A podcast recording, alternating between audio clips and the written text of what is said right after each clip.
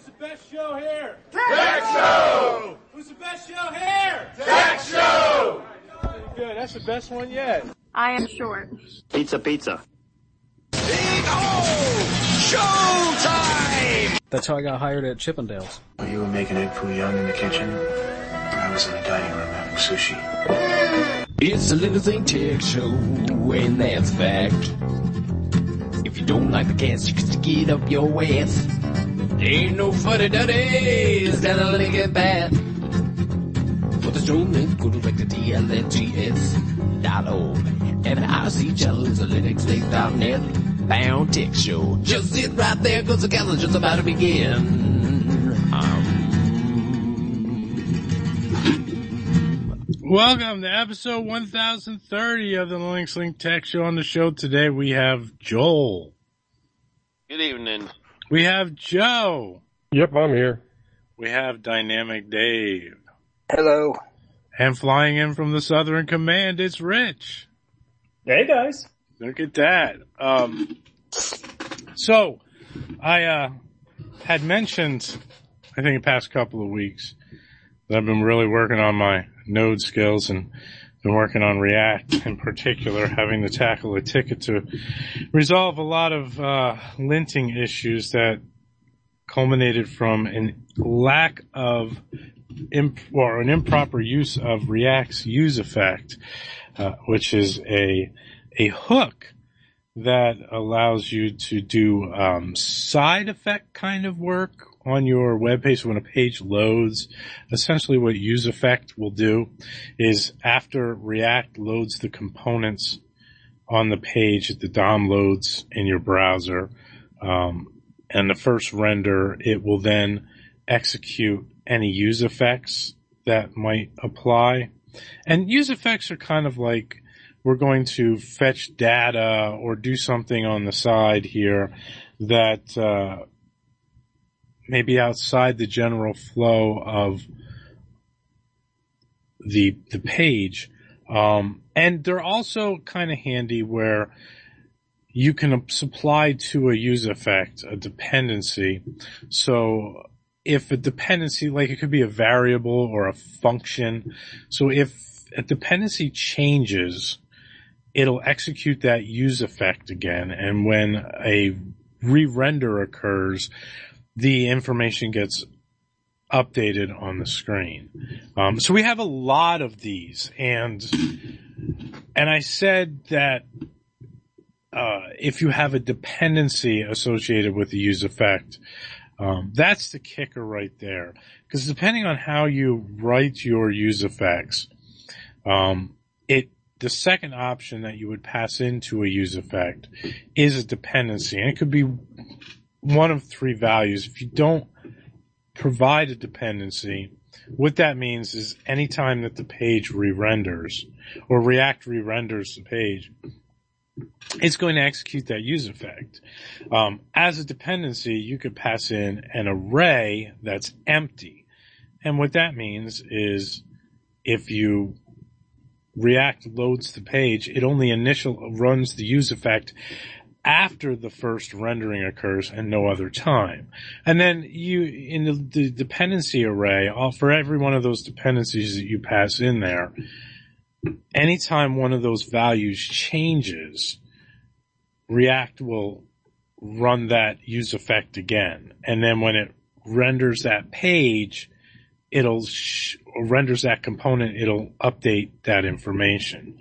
Um, so all of our use effects are getting flagged because people didn't write them necessarily properly, in including a dependency array, even though I have a lot of variables in there, or functions and it complains, so I have to fix that. And it becomes a confusing mess to try and handle because I, a lot of things that they're trying to do really only happen on the first render and don't need to be rendered again or updated in that same fashion, which becomes a problem because if you're trying to uh, use use that, you can't have variables in there without declaring them as dependencies, and you can't have functions in there that you're calling until unless you declare them as dependencies. Now, there's a couple ways that you can around it, but anyway, long story short, I'm trying to wrap my head around how all this comes together and what I need to do to pull apart what we have so that I can satisfy the dependencies and still keep the functionality of what's going on. Now there is one caveat to use effects that you have to be really caution, take caution with in providing dependencies. Because if you have a dependency, um, let's say you have a counter and you want to increment that counter. If you increment that counter in the use effect and you have to declare the variable count as a dependency, when the use effect updates the variable count, because it's declared as a dependency, it'll keep rerunning that use effect. So you have the potential to create an infinite loop if you're not careful. And you, you absolutely don't want to do that, right? So one of the examples that I was reading was, you know, on this, this really great write up on how use effect and how all that stuff works. One of the examples was kind of a counter and, and instead of doing like count equals count plus one in a function in there, what they had done was they used set interval and then to set interval, they had a function that updated the state of count, incremented it by one. Um, and when, when you did, with doing that meant that you did not have to declare any dependencies, count or, or the function because the function's contained within that use effect. And so they called it, they said constant, uh,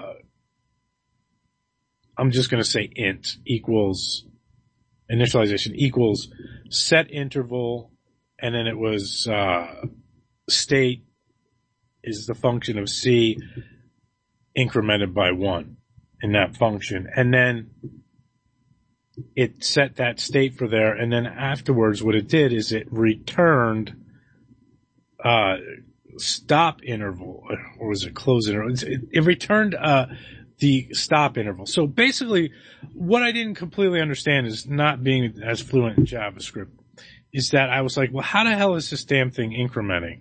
Right. And that's because what set interval does is it takes two values. It takes a function or something to do, and then it takes an interval, and then it continuously executes that, those steps in the function or steps by that interview, so, interval. So if it's like you put a thousand in there, that's 1000 milliseconds, that's one second.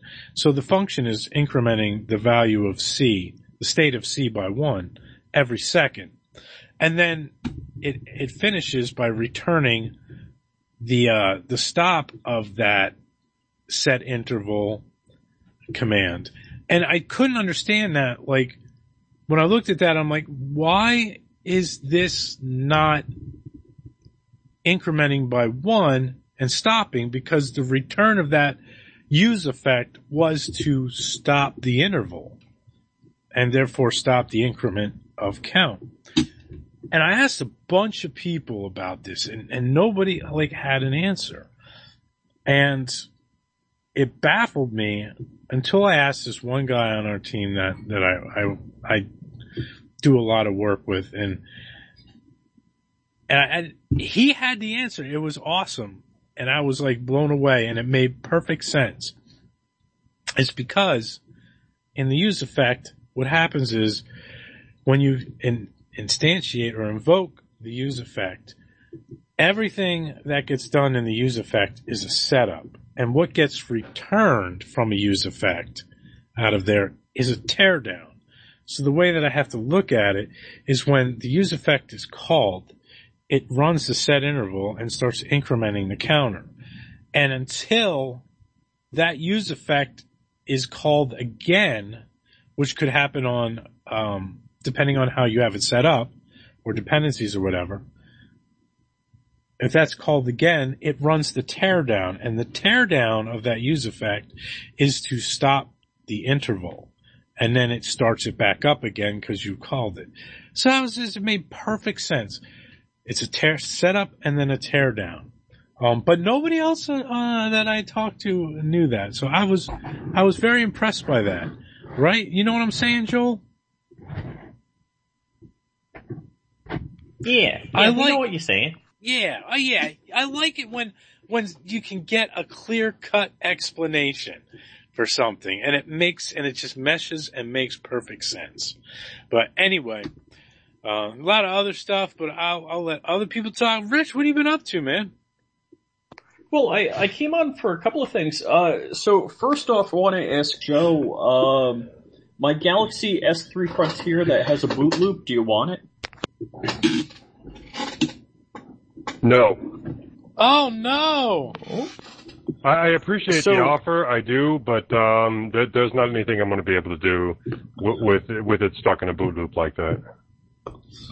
And and if anybody else feels like hacking on a old Galaxy S3 Frontier with a you know working battery, but it's not fresh fresh, happy to donate it to you. I I ended up getting a refurb for like eighty six bucks. I do like the new big whatever classic with the rotating bezel. That's like my favorite feature. But I think it was like six hundred bucks. I'm like, f that. I'll, I'll throw eighty six bucks at you know a refurb, and it looks brand new. Yeah, the, Cool. the, S, the S3 Active, it's got the rotating front, doesn't it? But no, that's Oh, I- S3 I don't know. I, I think it's the whatever the six classic, like forty six millimeter. Oh, that was 800 bucks? Yeah, screw Yeah, that. it's up there. Screw that. It's like six hundred, I think. I mean, for, if I'm gonna be spending that kind of money, I'm gonna hit up somebody I know that works at Garmin for one of the Garmin watches. Right? Why why can't you do anything with it if it's in a boot loop? Like you can't get it out of a boot loop once it happens? Well, there's no real interacting with the, uh, you know, operating system on the thing directly.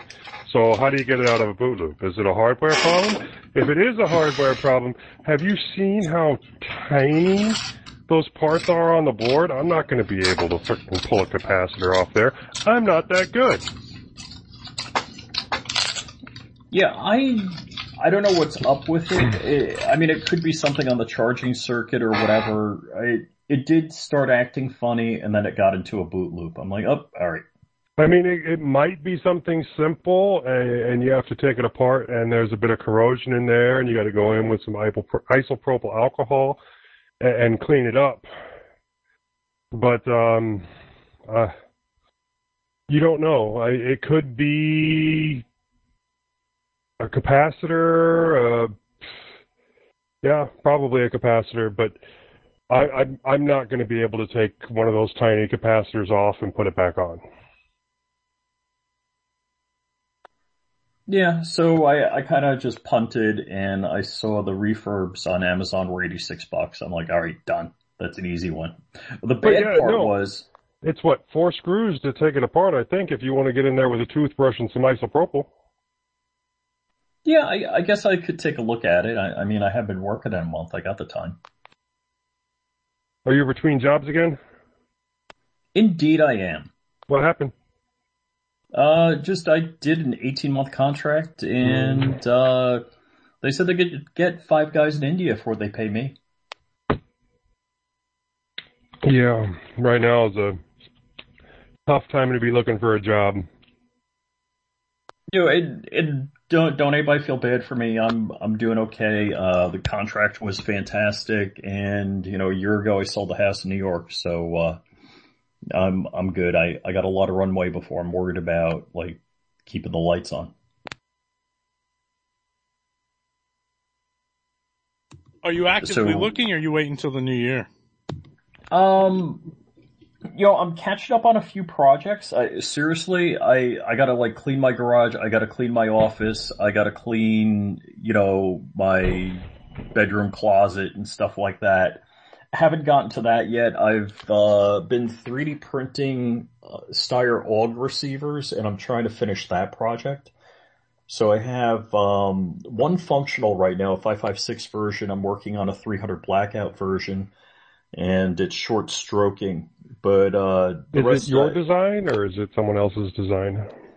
I well I don't want to say I was part of the beta. I mean, I was in the beta group, but I, I really, you know, just monitored what was going on. So yeah, I'm, I'm just the monkey behind the typewriter clicking print. Cool.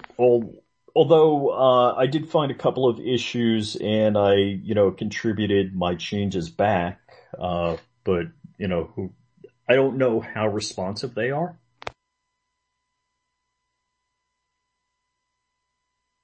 So it, I, I don't know if you guys want to hear much more about that. If you Well, let yeah. me know if you do. Sure. So, um, for those that are not in the firearms world, a you can buy a demilled uh, firearm, like in this case the Steyr AUG. Uh, but what it is is it's a military machine gun, and in the case of the AUG, you don't get the receiver or the barrel. And if you know what a Steyr AUG looks like, there's a vertical foregrip and that foregrip connects to the gas block. So what you do get is the gas block and the barrel stub and the barrel is pressed into the gas block. So you gotta get a 20 ton hydraulic press and press the barrel stub out. And what we're doing, and I say we, I mean what I've done and what the people that did all the design work did, uh, cause I don't want to take credit for that, is instead of having an aluminum receiver, we're 3D printing out a carbon fiber nylon, the receiver, and we're using a modified AR-15 barrel, you know, just cut to a different profile and with a different gas port and putting that together with the 3D printed receiver. So you lose one of the unique features of an AUG, which is the quick change barrel, but I don't really consider that a feature for a civilian use because you can slide the latch and remove the full receiver and the barrel in a heartbeat and switch another, you know, caliber barrel in there or another barrel of the same type in there. So it, it's kind of a cool project. So uh, running down the cost, um, I think I got some kits for 200 bucks and some kits for sub 200 bucks. I think the kit with all the parts right now is like 250 depending on where you find it. So it's 250 for a kit. It's whatever for your filament and, uh, let's see, there's miscellaneous nuts and bolts, so I'm not even going to count that. And the barrel was like 150 bucks. So an AUG, like I, I did purchase on sale a NATO AUG, meaning it takes an AR-15 magazine. And that on sale was like 1400 bucks. So for, let's say 200, 350 and maybe 50 extra dollars worth of stuff. Um, you know, it, for four, definitely under $500, I have a fully functional AUG, although it takes the AUG magazines, uh, not the AR, AR-15 magazines. What are you expecting for the life expectancy of the 3D printed parts? Well, if you're not shooting full auto and you're not doing mag dumps, um, I I think it's pretty good. I'd have to talk to other people. I I know a friend of mine in Jacksonville. He competes, and I I think he's done some competitions with the AUG, uh, the Nylog as they call it, the Nylog project. And it's a carbon fiber nylon, so it's got a pretty high, uh, you know, transition temperature. So it, it should work out pretty good. How is it printing that nylon? Uh, with a Bambu P1P, frickin' cake. Uh, although, so the only problem I had is, uh, you know, you have to have a filament dryer hot box. Highly, highly, highly recommend that. I had like seven different forms of filament dryers, like DIY filament dryers. It absolutely wasn't worth my time, money, or effort. It probably cost me more to fail uh, instead of, you know, blowing the 50 bucks or whatever it was on a filament dryer. The other problem I had, which was kind of interesting, I don't know why, I mean, maybe I had the right temperature and humidity in my office, meaning low, but I did get some good carbon fiber nylon parts out of the Bambu, and then they started coming out looking like bed liner. But the first like three millimeters were really good. They were perfect. And after that, it, just looked like bed liner. And I'm talking to another guy in the 3D printing world, does the same type of stuff I do. He's like, throw a contractor trash bag over your printer. You know, he's like, is your printer enclosed? I'm like, no. He's like, throw a contractor trash bag over it. And, uh, that was the magic. So, an enclosure? Well, enclosure or contractor trash bag. Right, right. You're using the contractor trash bag as an enclosure. And this is on the Bambu? I thought the Bambus had uh, built-in enclosures. So it depends on what Bambu you get. So if you get the X1 carbon, yeah. If you get the P1P, like I did, no. Uh, the P1S, I think comes with it. So, and I think they're blowing them out right now at like 6.99. So now, that, I guess that's another thing to talk about as far as 3D printers go. I I would have sworn by like my first printer was an ANET A8, and then I got two Ender threes, and I guess this time last year s- stuff went on sale, and I picked up an Ender seven that I barely use. So it it's an Ender seven is a Core XY like the Bambu, Hmm. uh, but there there isn't enough support for it. There, you know, it's kind of like the redheaded stepchild. And it definitely like it, oh, oh, you mean there's not enough um, like online support for issues? No, it's um I don't know about issues, but it should be printing much faster than it actually prints. The Bambu Right, because it's an XY. it's a Core XY and they talk about the acceleration blah blah blah and I bought the whatever pad that does um oh gosh, what is it called? Anyhow, that that does all the accelerometer stuff and uh yeah, it didn't seem much better. It was still doing like 120 instead of like 500.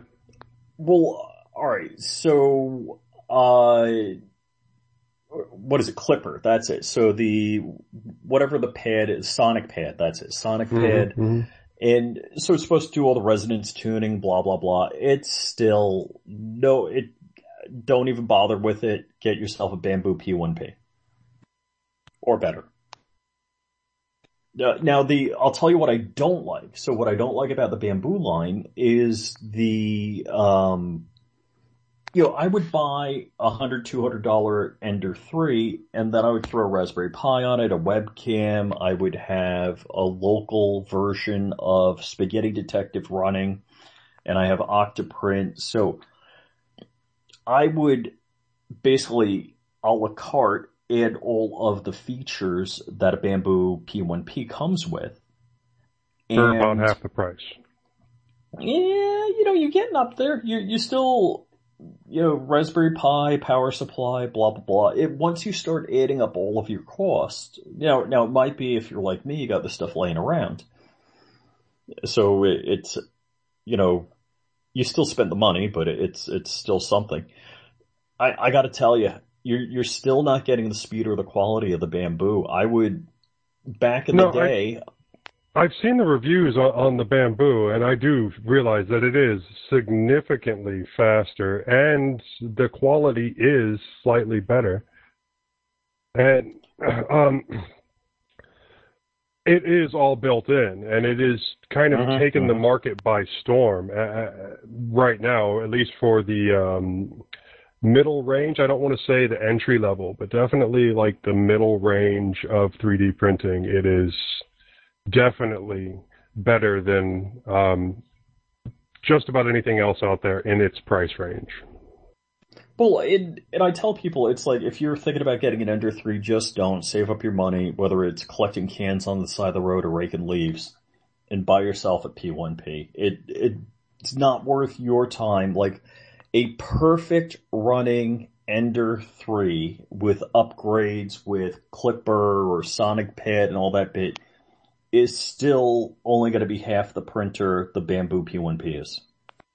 Plus, you can do the add-ons to the P1P, well, any of the Bambus, so that you can use uh, multiple colors at the same time, or even multiple materials at the same time, i- if I understood right. Yeah, yeah. So basically, it's like a multiplexer. You've got you could load in four spools. You could load up to sixteen spools if you have four of those devices together. So it's kind of wild. So the, I, I mean, the Bambu. I it, it's kind of like what I, I tell people. It's kind of like being a genius on carburetors. You know, double barrel, quad, quadrajets, Holley double pumpers, knowing everything about uh, distributors, ignition systems, dwell angles, points, condensers, rotors, all of that. And then all of a sudden, every single car has coilover plug ignition and, you know, direct fuel injection.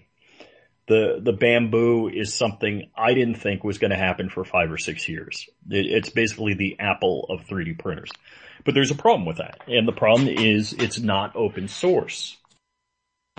So if I, they, they've made it so I can wirelessly from the app send uh, prints to the file if I don't want to, you know, sneaker net it over. But the normal way with all of the features is to send your print to China first and then it sends to your printer, which, which is so lame. I just wish I had a Docker container, e- even if it wasn't closed. I'm, I mean, if it wasn't open sourced, but they just gave me a local Docker container to run, I would be so happy with that. Or hell, just you know, interface directly with it like you would with Octoprint or something like that. Yeah, you can, but you, you do lose some of the features. Um, Really? You know, there's cameras and lights and there's an app on your phone. You can see your print, you know, just, just like you would with anything else. But it sends it to China. Yeah. Yeah, so over in China, they're getting a whole lot of gun parts. All your STLs are go to China. Yep. Yeah, well, actually, G code. Oh yeah, G code. But the the Bambu is pretty amazing. I have two P1Ps. Uh, I haven't touched my Ender 7 or my Ender 3 since I actually sold one of my Ender 3s.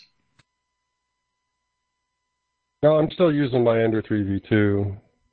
I like it. It does have issues. I do have to do a lot of work to it, but and it does print a lot slower, but I don't mind. Well, and I mean, if I finally build a man cave, I might put all of the printers, uh, you know, set up a print farm with them all. Uh, there, there's a couple of things I want to print, and it's going to take a while, and I could distribute it across a number of printers. Yeah, that makes sense. But uh, so the the features, um, I've never had runout detection work properly on any printer prior to the uh, Bambu P1P, and and that just works. It just works right. It, I I I hate to be totally fanboying over the Bambu P1P, but it is pretty damn amazing. It's not open source. Uh, and I do kind of hate that, but it, it's, it's kind of like, uh, you know, the easy pass when you're driving down the highway, you know, it just makes it easier for them to, you know, tax you, but it does make your drive a stupid amount easier.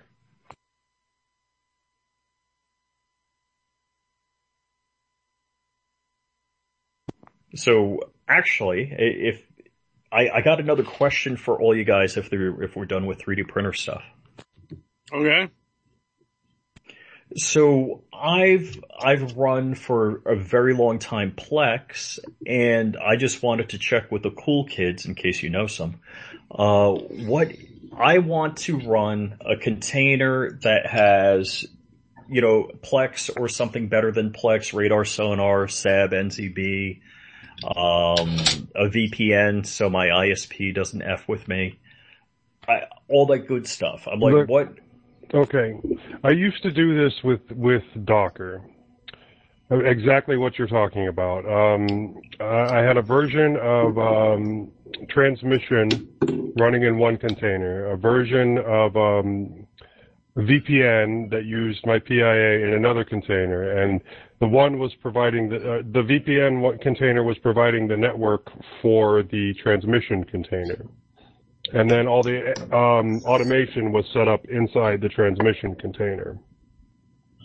Um, and then I also had a container for Plex, and it was pointing to specific locations, and there was a bunch of cron scripting to uh, move the files to the correct locations as they finished downloading.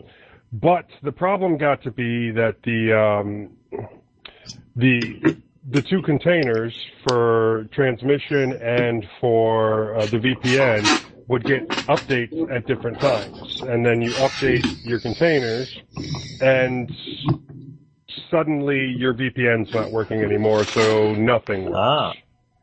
Or because you know um, there were changes in how VPN worked there for a while too, when it, in regards to PIA, and so you had to also update the uh, the file for that, and it didn't work correctly with that image, so you had to go get another image. It ended up being a hassle. What I did for a long-term solution was just build a VM that can only pass your network through the VPN, and then set it up like you would a desk, like like you would any desktop system. And yeah, it takes a bit more memory, but in the end, for long-term use, it's been worth it. And what I've done uh, is I, I don't do it. Nothing's containerized. Nothing's virtual. I have a I have a computer that's behind a VPN running PIA and VPN, and uh, I run SAB, NZBD, SickChill, and transmission on it, and I got Plex running on bare metal on another computer. And just, Yeah, just- and- yeah. I mean, it, it, to me, it works easier that way when all the updates are independent, and I- I've been doing it that way for years. And that makes sense because, you know, it's kind of the same thing. You're just using multiple hardware instead of Yeah. multiple images. Yeah. Two computers. Okay, so and and boy, I'm really glad I jumped on because I'm like, eh, you know, because I, I would have wasted three four days trying to figure this out and you know figure out a container way of doing it. If you guys are saying that's dumb, I'm I'm good.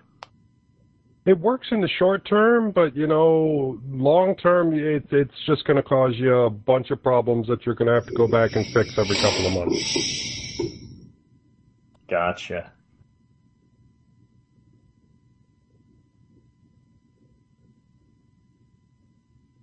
Yeah, all right. Well, that that's a landmine I'll avoid. Yeah, I've had zero issues with, with updates because of that. Yeah, setting up a machine, uh, a standalone machine that only passes network through a VPN would work just as fine. And it does make it easier to set up all your tools because you know you're not trying to set up with 15 different images Yeah. with different tools on it.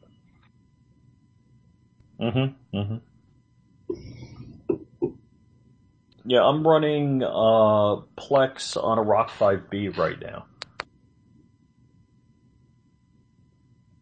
I'm running on a uh, Dell, was it Optiplex R710? I'm running it on my R17. I, I, I'm running it on my server, so that I think that's a Ryzen 5 3600 or something crazy like that. I'm sorry, it's, it's a Dell Power Edge. It, it's one of those uh, rack servers. I got it cheap. Yeah, but I, I don't mean to throw throw you under the bus between the, the noise, the heat, and the electric usage on a rack mount. I'm like I'm I- totally I've been doing it for years. this room is hot. Yeah, yeah. See, I, I'm not cool with that. I- And it's not like I'm, you know, Al Gore wannabe. I, I'm just like, hmm, Well, especially since you're in Florida. yeah, yeah. I'll have to do like Linus tech tech tips and cool my pool with the With uh, your pool. my- yeah. Warm your pool with your server. When I had, Well, uh, when I had both when I had both daughters at home, one daughter actually lived in this room, and she complained occasionally about it being hot, but she's cold natured. It's not that hot, but it's it's warm. Yeah, I, it just seems to me that, um, you know, the modern ARM computers like the Rock 5B, Rock 5A, you know, Raspberry Pi 4 or 5, uh, there's a lot of compute power to it and it's not using up a lot of watts and it doesn't generate a lot of BTUs. You know what? I said all that wrong. Uh, I'm running a Dell Power A Power Edge T40, from my Plex server. I, I do have a Power Edge R710, but that's my Minecraft and Steam and other stuff, web server.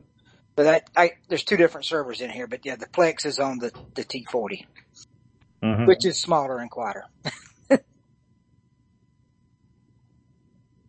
Yeah, and and I get the idea of running Plex on hardware because then you have direct access to the GPU. That makes a lot of sense.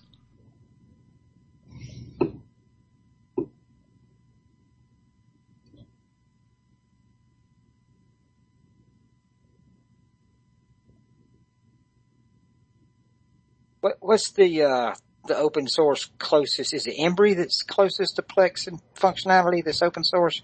Jellyfin? Jellyfin, that's the one. I've never run it. I, I've had my eggs in a Plex basket for so long. I've, I'm not full with it. Jellyfin. Yeah. I, I threw money at Plex, I did so too. I'm going to keep using it. Yeah. Yeah, that that's really why I was asking. I'm like, hey, is is Jellyfin the new hotness? Is that where I should be going, or should I stick with Plex? Jellyfin is nice in that, you know, it is open source, but with Plex, you're also getting all of their um, add-ons that they've put on if you've paid for Plex. So they have live TV, they have their own sets of movies and shows. They have a deal with uh, well, Crackle. So Crackle is directly on there. So that's all uh, what Sony stuff. Yeah. So what's the monthly rate on Plex then? I don't know. I paid the lifetime when Uh, it uh, goes on sale on Black Friday. Yep. That's what I did. Ah. I think I paid $79 or something like that. at one Oh time. no, frickin' way! Yeah. lifetime, seventy nine bucks. So is that gone? I I can't get that. Uh, they only offer that because that's their original price. They've upped their price since then. They've only ever offered that in recent times on like Black Friday. That's the only time I've ever seen it.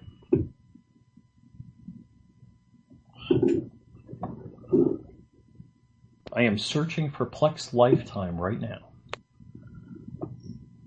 I'm going to guess it's 130 now, but I don't know. So it says upgrade for four ninety nine a month with Plex Pro.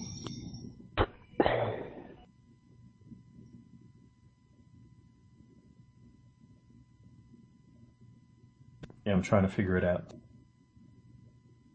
Yeah, I, this was years ago that I threw money at them. So Yeah.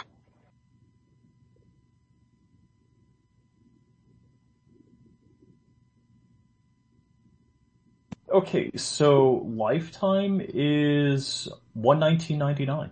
Okay. that's not bad. I was $10 off. I I wouldn't sneeze at that. Uh, In in I I don't know if this will be popular. What I'm about to say. I used to pay for uh, YouTube TV, but I found the only thing I watched on YouTube TV was Tucker Carlson. So uh, Tucker left. I'm I'm like a few days later. I'm like I don't need this. Yeah, we, we split YouTube TV with another household. So I mean, it's, cause you can share it with six email addresses and three simultaneous devices. So we just split the cost with another family. Yep. Yeah, that makes sense. How much is it a year for YouTube TV? It's $78 a month. So we Seventy-eight dollars a month. Ouch. And Yeah, they thank- got rid of all of their original stuff. Yeah. Yeah. Yeah, the the YouTube TV was like I don't know. It, it was it was much cheaper. Like, Oh, let me just say that. Yeah. When, when I, it's gone up.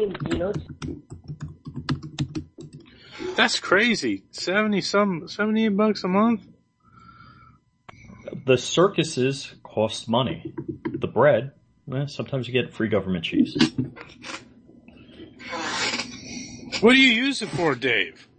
That's- Me, sports, my wife, uh, Wheel of Fortune and Jeopardy. Wait, when they do this, when they do the sports, are you still region locked? Is that the right word? Region I- locked. Uh, not that I know of. I mean, I'm, I'm not into pro sports. It's college football that I Oh. watch. but Basketball. nobody cares about that, right? Yes, yeah. so, but you know, my, my wife watches some stuff on there. But like I said, we split it with another family, so it's the cost isn't that bad. We're paying you know thirty eight dollars, thirty five dollars a month, something like that. And I got rid of everything except you know my Usenet subscription and and Amazon Prime.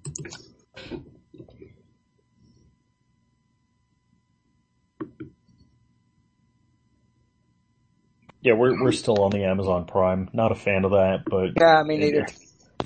It, I, Prime I gotta tell you, when when I could have something delivered and instead of driving, you know, 20 minutes to Home Depot, walking around Home Depot for 20 minutes, driving 20 minutes back, uh, yeah, that that's a big savings. that's the Yeah, if it wasn't if it wasn't for delivery, I wouldn't have Prime or um, Amazon Prime. Yeah, But me neither. um, no, uh, like I'm excited that Reacher season two is coming up here shortly. Oh, Yeah. cool. like So, the fifteenth, I tomorrow. think. Yeah. Yeah. something Yeah, there, there's a couple of things I, I can't wait to come back, and I'm almost thinking about rewatching a few things. Uh, the 100 was really good. The Invincible, Um, or no, Invincible, uh, 300, or no, not 300, but the, the Boys. Yes, the boys. Oh my gosh. That last season was hard for me to watch. I just, I don't know. It was, it was, it was over the top. No, I'm behind, I'm way behind on the Boys. I think I'm still like partway through season two, but I really enjoyed season one. Oh yeah, I, I could Yeah, rewatch season, that. season one was great. I think, I think it's season three, episode one is, is in your face. Uh, I just leave it at that. Yeah, yeah. And then, um, me and the wife watched a Christmas movie on there. Eddie Murphy had a, had a new Christmas movie on Yeah. Prime. Candy Cane Lane, I think. Yeah, Candy Cane Lane. And it was, you know, a cheesy, corny Christmas movie, but it was watchable. Did you see 8-Bit Christmas? I did not. That's, that became one of my favorite Christmas movies. I think it came out last year. It's, Yep. it's really good. It was really good. yeah, that's a good movie. Yep. I think, uh, oh boy, I didn't see, uh, Santa Claus's season two is out. With good old Tim Allen as Santa Claus. Oh, is he still in it? I think so. And I like Violent Night. Uh, I I forget watched that. that. I Let's see. watched that. That was good. I Yeah. I don't know. A buddy of mine hyped that up. I'm like, yeah. I don't No, know. it was cheesy. It was cheesy as hell. Don't don't get me wrong. But it was the guy from um, Stranger Stranger Things, Things, yeah. a- and he also played um, Black Widow. Yeah, well, yeah, and then the other one where the where he's the giant red guy. What the hell is his name? Oh god, I should know it. It's a comic book character. Oh, the, the Soviet Oh. superhero? Yeah, The red, um, shit. Red Guardian? no, no, no, no. Um, You're talking about, where he's a demon. oh wait, you're not talking about the Black Widow movie guy. No, no, no. What movie Hellboy? Hellboy? Hellboy. There you go. Oh, he was the new Hellboy? He was the new Hellboy. I didn't see that. I didn't know anybody could do that other than Ron Perlman. Well, it didn't exactly get a whole lot of success, Okay. but I thought the movie was actually pretty good. Yeah, it had heart. The new one. Yeah, I mean, not the, no, no, I'm talking about the Violent Night, not, I didn't see the new Hellboy. Yeah.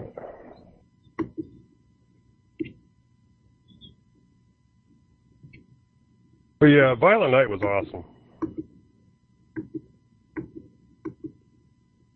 Yeah, it was David Kenneth Harbour.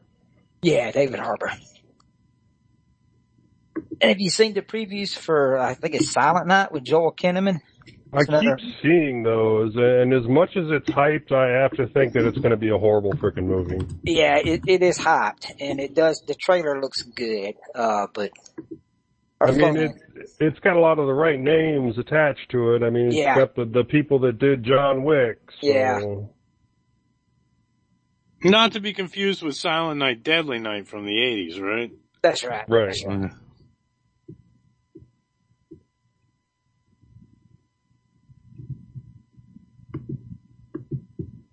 Ay, ay, ay. You know what? You know what is a fantastic movie? Godzilla minus one. It No. was awesome, Dave. It, it looks good. I want to see it. I'll tell you what, that is, not only is it the best Godzilla movie I've ever seen, it is a, it is a damn good movie too. I mean, just the post World War II Japan and how they depicted it and all that stuff. It was amazing. And so, the, no, I, I, I have a question here. Sure. W- was this a, a, a, a remake of the original or a reimagining of the original or, or what? It's kind of like a, a remake slash reimagine of the original. It's it's a, a retelling, or it's yeah. So it goes all the way back to the original. Origin story. Yeah, I guess you could say that. Yes, but what what I loved about this movie is pretty much every single shot of Godzilla is from the perspective of of a person. So you're not like however you see Godzilla is how people around him see him. And that was really interesting Yeah, I bet so. cause it was just, it was, it was from 15 minutes, not even five minutes into it, it is just off the wall insane in the visuals. May For have to see that in the fifteen million dollars too. It is a beautiful movie and, uh, you don't have to have ever seen a Godzilla movie before, but man, when the first time you see him use his breath effect, it just sends chills up your spine and it's just like such, and then when it happens, it's like, oh my god. It's like in this, in this movie, Godzilla is truly an existential threat to humanity and it makes you feel that through this whole film. It is so good. Yeah, I'm, I'm, I'm just sitting here grinning and listening to you talk about it. I'm Dude, gonna have I- to see the, I'm gonna see it in the theater. Got to. I'll tell you what, you have, go see it in the theater because it is so, it is, and, and again, you're like, like, people are like, what the hell is going on with this movie? They made it for $15 million and they can't believe like how, how amazing, like what they pulled off in $15 million is like, like, like you go watch like what's what's the last one? Godzilla versus King Kong and that's like hundreds of millions of dollars. And this thing looks as good if not better Yeah. than that it is just mind blowing and the acting is really good the actors are like phenomenal in this it is so good I can't recommend it enough my even my wife was like surprised at how how much she liked the movie. The, the last, uh, kaiju movie my wife saw was, uh, Skull Island. Was that the name of it? Kong Skull Island, Yeah, yeah. yeah. She, she loved that. I, I think she would like this movie, but I'm not sure. Well, you know what? I'll I'll tell you what. This this is a horror movie. Yeah. Hands down a horror movie. So if your like wife likes horror movies, she she might she would probably like this. Ah, yeah, I don't know. She's, she's got weird particular taste. I was surprised she liked Kong Skull Island, but, uh, 'cause I don't know. Beautiful though. It is a beautifully shot film. Anyway. Can't recommend it enough, Dave. Can't recommend it enough. I'm gonna try to see it before the New Year's over. Well, there's Well, also supposed to be another Godzilla Kong movie coming out. Yeah, Yeah. and I think it's in March or April. Yeah, something like that. It is the sequel. You know, you know, a, a, a terrible thing happened this week to, uh, two terrible things happened this week.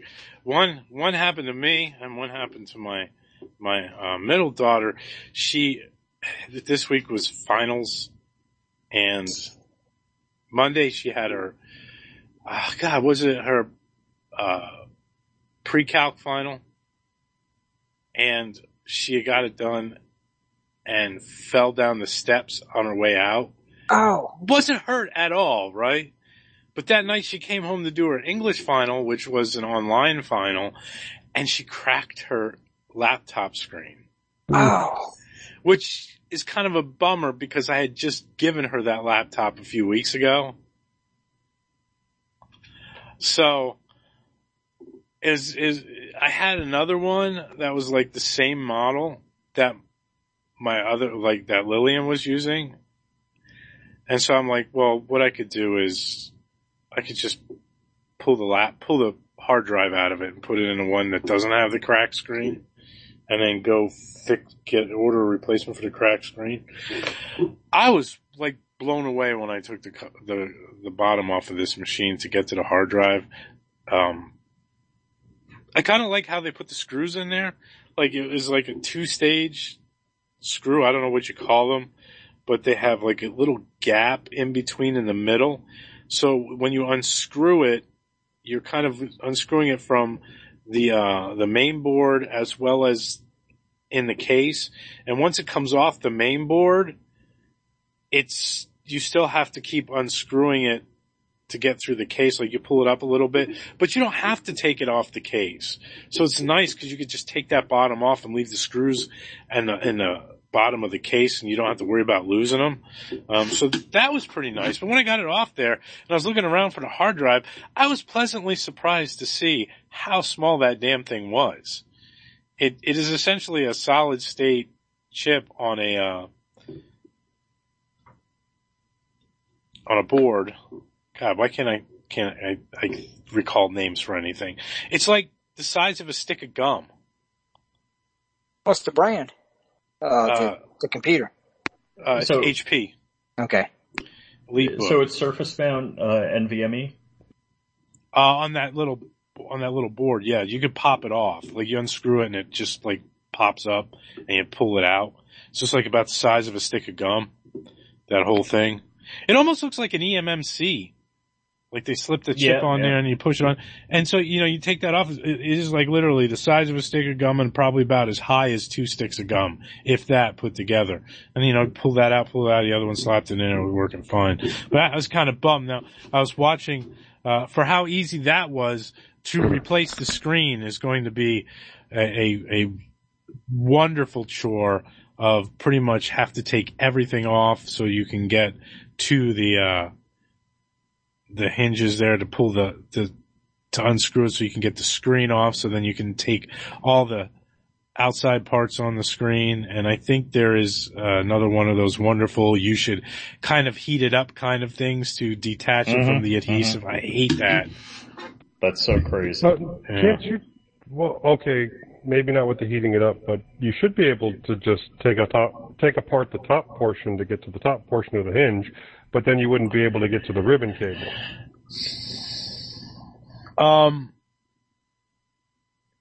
well, I don't know. When I watched, when I was watching the video earlier, the only way you can get to the cable parts to detach the cables, you got to take the bottom stuff off. And I think there's like screws in there that hold the the hinges on that are connected underneath like that. Mm, Okay. Anyway, I have. Well, what what I ended up doing with like the Dell XPS 13 was buying another Dell XPS 13 with a bad motherboard uh, and swapping the entire upper assembly. Yeah, and, and maybe I'll look around for that. I'll see if that or whatever. Um, like the LCD itself is like f- t- between forty and sixty bucks. Um, but you know, if I c- it, it would be nice if I could find one that that had a working like upper display and and that that would be make it a whole lot easier. Then I wouldn't have to worry about having to do too much of the disassemble of the upper part. Right. And then you wouldn't have to worry about heating it up at the very least. You'd Oh, still yeah, have to no. tear tear apart that base to get to the, the ribbon cable and the hinge, but save some work.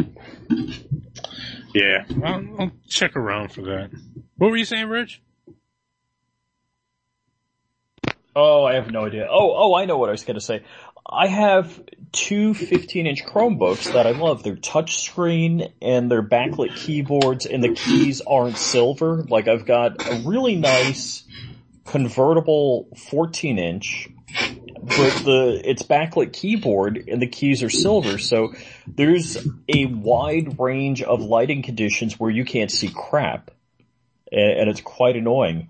And I did buy the hinge kit for the 15 inch that I liked, but it, I looked at the videos to do it. I'm like, oh man, that, that's a real horror show. Actually, I, I mean, it, it's something you can do, and I, I guess it's like, hey, I bought the parts, I ought to just do it. Since Joe isn't a neighbor and I can't like bring a six pack Right. and, and the thing over. oh, you wouldn't have to bring a six pack. You wouldn't. I would just do it. I mean, you could drink the six pack next to me while I was doing it and talk smack the whole time, and that'd be cool. So, alright, I'm gonna, who was the guy that was like urban camping everywhere? Who, who do you remember that? Klaatu? Was it Klaatu that was urban camping everywhere? Years ago, maybe. I don't. Yeah, that was still that was a there. long Yeah, time ago. yeah. Yes. Weeb Yeah. is, is like doing the whole uh, camper living or RV living. Who's that? Fweeb? Oh, I don't know them. Okay. And the reason I ask is, uh, I'm probably gonna be getting a gig on site in Delaware for two months. And I'm like, alright, I've got a Lexus RX 450 hybrid. Can I like urban camp in that thing for two months? I don't know, man. That's I that, guess you could. That's gonna get uncomfortable. That's does it have a, a drop down in the back that you flat bed? You can Uh, Alright, actually so the lay down rear- it? Yeah, yeah, the rear seats don't fold fold flat. So, yeah. VW buses are getting to be pretty cheap. yeah, well the whole idea is stealth, you know?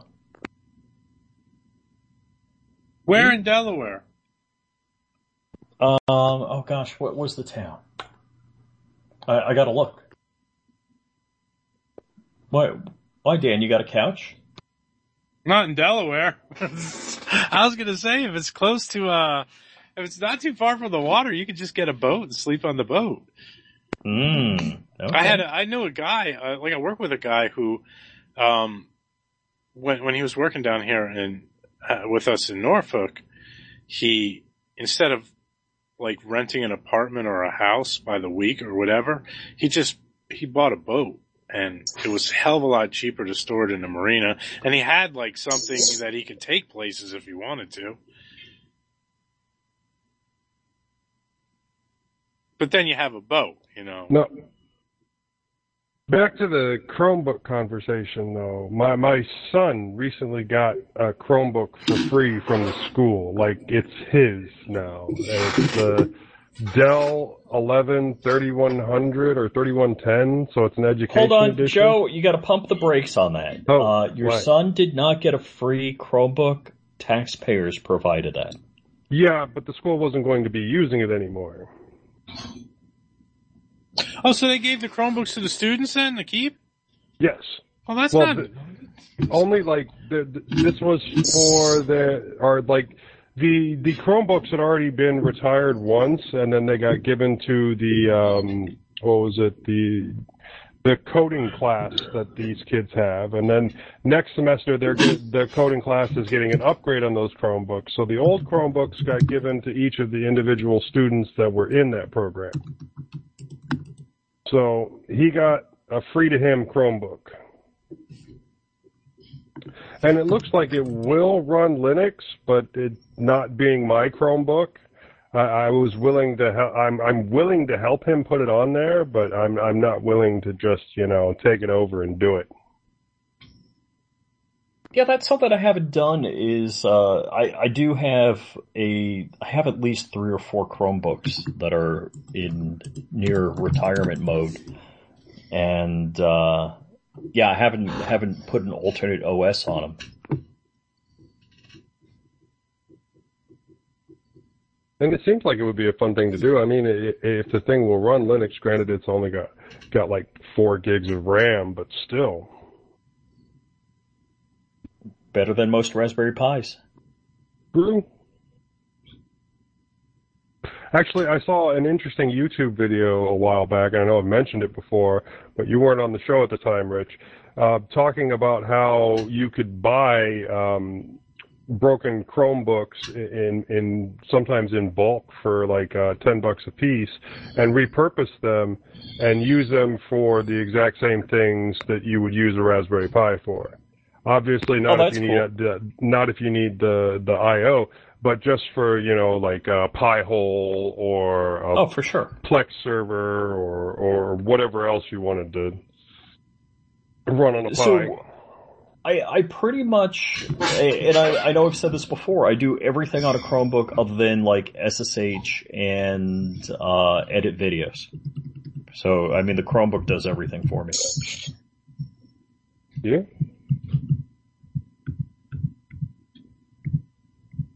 Have you tried editing videos on a Chromebook? I I think I did once, and it just I I, I hate to be um such such a WordStar 2000 fan, and I and I say that with tongue in cheek, meaning you know you get used to a product and that's what you use. I I use iMovie and uh, DaVinci Resolve, and uh, I I've tried some either you know Android on phone editing tools and you know some Chromebook. It's just not the same. I, I have to wonder um, if you could set up like a DigitalOcean droplet or something, and then just like um, remote into that, and then do your video editing that way using your Chromebook. Yeah, then you got to send the file and get it back. I, I mean, it's doable, I'm sure. Yeah, but it's a lot of extra steps along the way. What would you be editing the video with though on the droplet? Well, you can set up X2Go on the droplet and then basically Yeah. run anything you would on a Linux system. How fast is that going to be though? That sounds like it's going to be. Yeah, yeah. Well, the, I think the problem is just kind of lag in between the UI. So when you're doing jog shuttle operations, so if if it was possible that you could do like all of your edits locally and then have it, you know, render the video in the cloud, that that would be perfect. Yeah.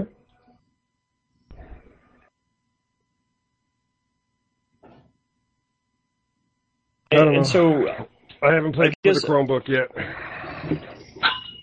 Video question for you guys. Um, do you guys consume primarily your video on YouTube or Rumble? What's Rumble? Ooh, There's your answer right there. YouTube. Yeah. YouTube. YouTube. Gotcha. Mumble, I have a couple streams that will also do Mumble at the same time, and I'll switch over there when they do content not YouTube friendly. Yeah, I I said Rumble, not Mumble. I know. Uh, what's Rumble? So Rumble.com is a competitor to YouTube. Uh, As bad as the ads are getting on YouTube and, and the way Google is limiting um, ad blocking, I, I will be looking at alternatives. So, So- I've done a I don't number think of Mumble's things. that yet.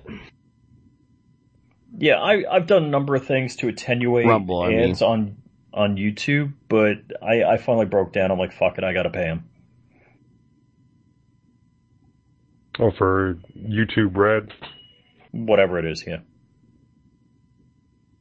Yeah, there's n- not a lot of client, o- lot a lot of content over there unless you're looking for specific things.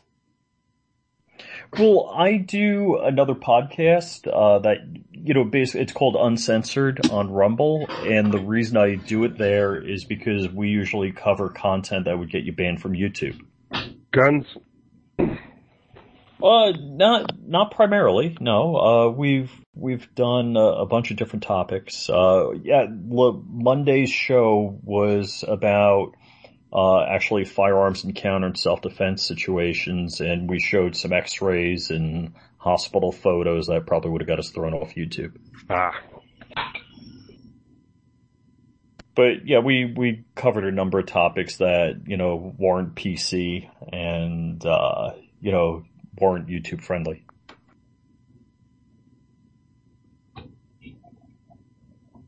But YouTube gave me a one week vacation. You can live stream on Rumble. You can live stream live firing. So I I was building guns and shooting them in my backyard live on Rumble.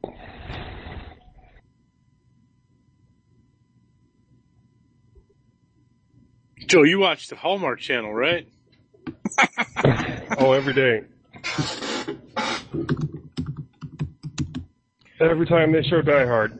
Oh, you know? Here, here's here's another here's another good good story from this week, Joe. on Monday, after my daughter had apparently fallen down the steps, I had myself some lunch and my neighbor brought his dog over because that's the dog that can't be alone while he's at work because it causes problems. So I let my dogs out and they like to do their business in the backyard. And I bring them in one at a time because my, my dog is an asshole when it comes to food and he's got to have a bone when he comes in. And so I give them both a bone and the lunchtime bone is generally what's called super jerk, turkey jerky. And, uh, it is a, like a turkey jerky that has salmon and sweet potato in it. It's this one. Have you tried it? Sounds good. It smells, it, it usually smells good, right? I haven't tried it, but it brought in the, the uh, neighbor's dog, fed him, fed her, brought my dog in, gave him the other one. And then I'm like, damn, this stuff really fucking stinks. Like it was horrible. It like the smell of the salmon was just coming on really, really strong. And then, uh, you know, and I'm like, it won't go away. So I go over and I wash my hand and I'm like, okay, my hand doesn't really smell anymore. It smells a little bit, but I still smell it everywhere. And it was so bad. And it just kept, kept like wafting up and all around. And I'm like, what the, what the hell? And I'm like, okay, this can't be, I'm smelling the package and I'm smelling everything. I'm like, this can't be what I'm smelling. And it was just, the dog. it was, yeah, it was just so terrible. So I'm like, I look at my dog, cause like, it started happening after I let my dog in, and I go over and I like, I smell around, I'm like, geez, he's, he's, he smells terrible. I'm like, and I'm like, his head doesn't stink, and his neck, up by his neck doesn't stink, but the lower I get towards his ass, it starts stinking worse and worse and worse. I'm like, oh my god, what's wrong with my dog? Like, what happened? Has he got like, he's got like shit hanging off his ass or something. Like this is the worst thing. I like it is making my eyes tear so bad. And I'm like, so I kicked my dog out of the house. I'm like, you get out of here. I threw him outside in the yard, and and I'm like, the smell didn't go away. right? And I'm like, oh, man, I'm like going everywhere that he had walked around. I'm smelling the carpet. The carpet kind of stinks, and all sorts of. It's like it's it's really bad. But it's like for some reason, it just seems to be keep getting stronger and stronger. And then I looked on the floor because I'm like, did, did some, did somebody crap on the floor or something? And now, now mind you, this is really not the smell of dog crap. This was pungent and horrible and, and so I saw that there was a hot pepper on the floor that looked like somebody stepped on it. And I'm like, was it spoiled? Is that it? I never smelled the pepper that bad, so I cleaned it up. That didn't make a difference. So I'm like, God, good God. And uh, finally I'm like, I'm like, I look at my neighbor's dog and I'm like, I start smelling my neighbor's dog. And, and my neighbor's dog Are you had sniffing it- the dog's ass? it, it- the dog had it the opposite. It wasn't the backside that stank. It was the dog's head and neck that stank. And I'm like, and I'm smelling this and it's burning my eyes and it smells so bad. And I'm like, did they get hit by a skunk? Which I was, would have been surprised if they would have because I didn't hear them barking at anything. And Plus, if, the skunk smell is distinct. Well, this was distinct, and I'm like, I'm trying to remember back when we had uh, our boxer back in Pennsylvania got hit by a skunk, and then we all had to leave the house for the night because it was terrible. But I'm like, this this was like almost as bad. This was really bad. So I'm I'm like, I text my neighbor. I'm like, your dog got into something. Uh, can I give her give her a bath? And he's like, yeah. So I, I run her upstairs. I wash her in a tub, and and it didn't really seem to make much of a difference. It was still really bad. I had to take her collar off. It was saturated, which because it was saturated and wet, made me think that I'm like, what else could it be if it wasn't a skunk? But I'm like, I've never seen a skunk around here. And so two baths later, she started smelling okay. Uh, I had to give my dog a bath. I had to call my daughter to go get dog shampoo because it was bad. Uh, I had to take the rug outside and the rug's still outside because it stinks. Washing the floors. I had to take a shower. I had to run the clothes through the washer and the, the collar through the washer twice and it still had a stink on it to me. Then like my daughter comes home and she's like, I don't really smell it. And my wife comes home and she's like, I don't really smell it, but no, I can keep smelling it. And so here's what it was, right? Uh, back in, I think the beginning of October, somebody had left an egg out Mm. on the counter. So I'm like, What? the next morning it was two, two, two, hou- two, like it was more than two hours old. And so I'm like, I'm not gonna, I- I'm just gonna get rid of it. So I, I figured it's not that old. I'll throw it out in the garden. Ah. Some animal's gonna come and eat it, right? So, and, and I thought nothing of it. And then when I was cleaning out my garden, not this past weekend, but the weekend before, I looked over in the corner and the egg was there Oh God. and still whole. Yeah, and I'm dogs, dogs wow. love rotten eggs. that's wild. Uh, and I'm like, I didn't think anything of it. Apparently, she must have, she must have gone into the corner of that part of the yard because I saw her over there and rolled in the egg is what I'm thinking. And it was, it was like horrible. It was like one of the worst smells I've ever smelled in my oh. life. And when, sh when they went in, both, at one point, both of them were up there and she brushed past my dog, which is how he got it on him.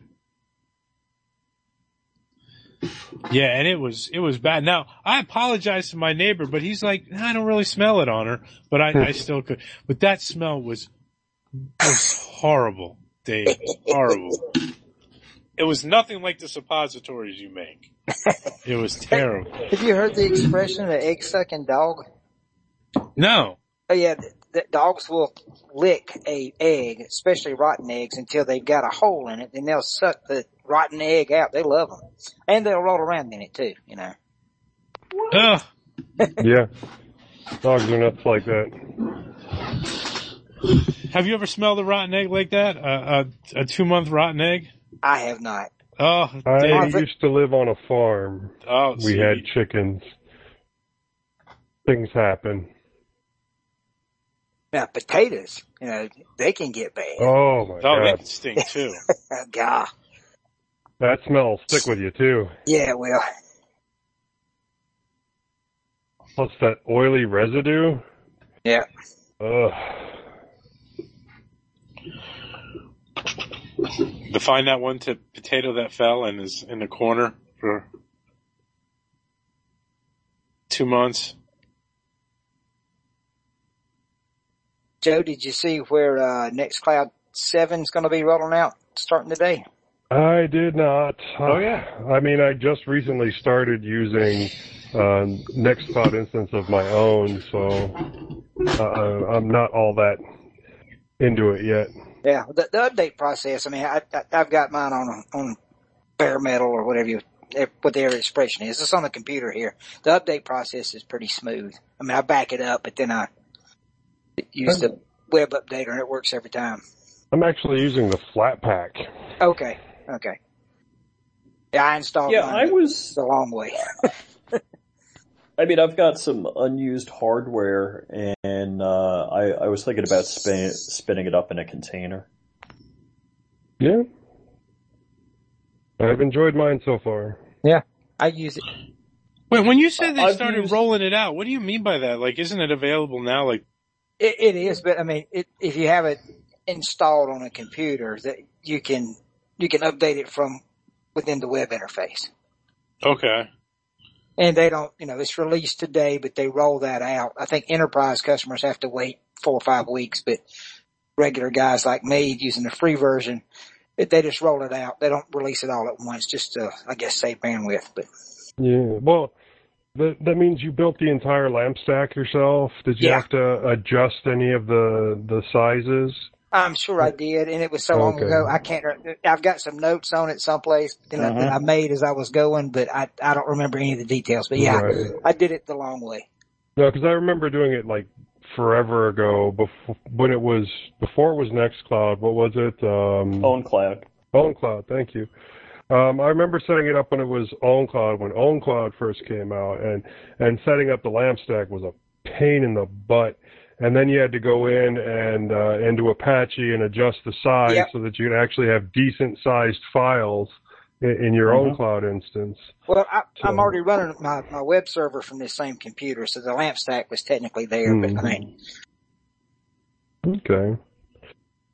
But no, eh, installing the Flatpak was super easy. Um, I did it for the GUI because I was just trying to interact with the files from um, Mintcast, and then I decided that I wanted one of my own, so I just had to make some mild adjustments um, using what was it, uh, Nextcloud OC or something like that. I'd have to look at my notes. Mild adjustments. if you're a, uh, if, if you've never used it and you just want to see what it looks like, and if you're a paid SDF, uh, public access Unix system user, that, uh, you have access to their instance of Nextcloud there. Yeah, I think all I had to do was set up the um, the allowed servers or something like that, or allowed instances, and, and set it up for um, the local host and um, set it up on, on the port that I wanted it on, so that it could be accessed externally.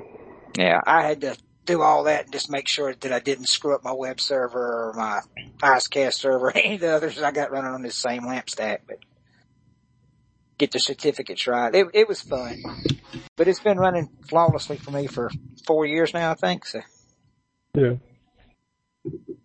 Well, I'm about to, I think, nuke and pave my, my server, which is a lot of work that, uh, I am going to try and restore some things. Like I'm going to re- try to restore the, um, audiobook, sh- audiobook shelf, which will show what I've listened to and, uh, keep all the stuff that, uh, I've fixed the match on. And then the same with, um, my Plex. I'm going to try and restore that. I've done a couple of server migrations with Plex in the past and, and my web server, but, uh, not with Nextcloud yet. I've not had to replace this server. Yeah, I guess I'll end up having to do the same thing with with uh, Nextcloud then too. But uh, I do have it stored our uh, full backup on another machine for the Nextcloud stuff, so that it should be fairly easy, Yeah. Even if I have to do it from scratch again. there, that's what I use there, Dave. Uh, okay, Embry, yeah. I, I've seen that, Emby. I don't know why I say Embry. Embry. I lo- I love it. Um, it especially this time of year, I end up using it an awful lot because I have a lot of uh the Christmas specials uh ripped off of uh Blu-ray or DVD. Ripped off of Pirate Bay. No, I don't use that. I actually have the discs. Cause they're not horribly expensive. I think they, I think the Charlie Brown one ran me like, I think it was 20 or 30, but then I got like, not just the Christmas one, I got like all of them. Alright, I, I gotta confess something. So I'm 58 and my wife and I grew up during like Lost in Space was in reruns when we Yeah. came home from school. I was watching it on Amazon in like mid episode change. You know, it's like we finished an episode, we're watching another episode.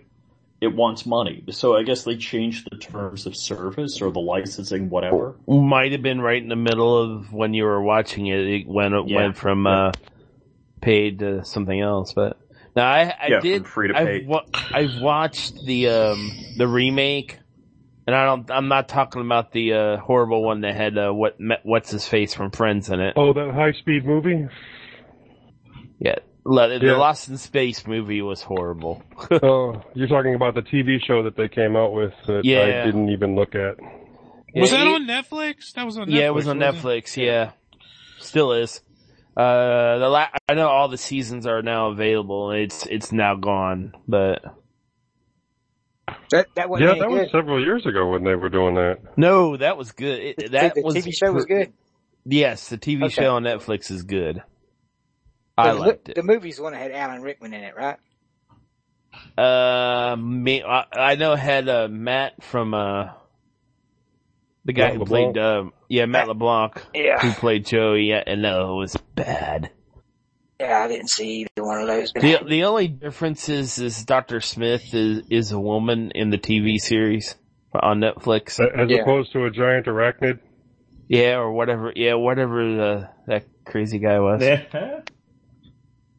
The original Doctor Smith was just A coward?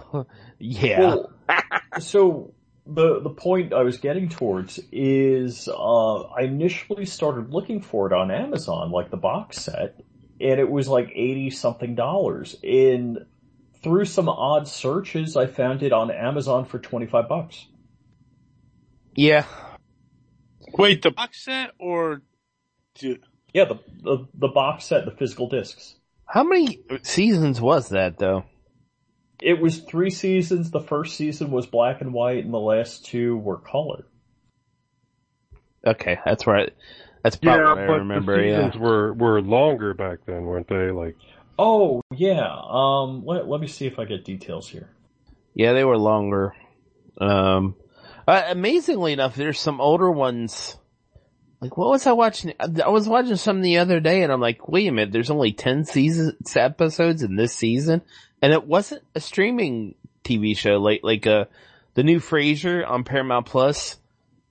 Uh, Yeah. one season is only 10 episodes. It's like, Well, the, for us, that that seems a little bit shorter because a lot of them are twelve or used to thirteen. 20 but if you, or if you- longer.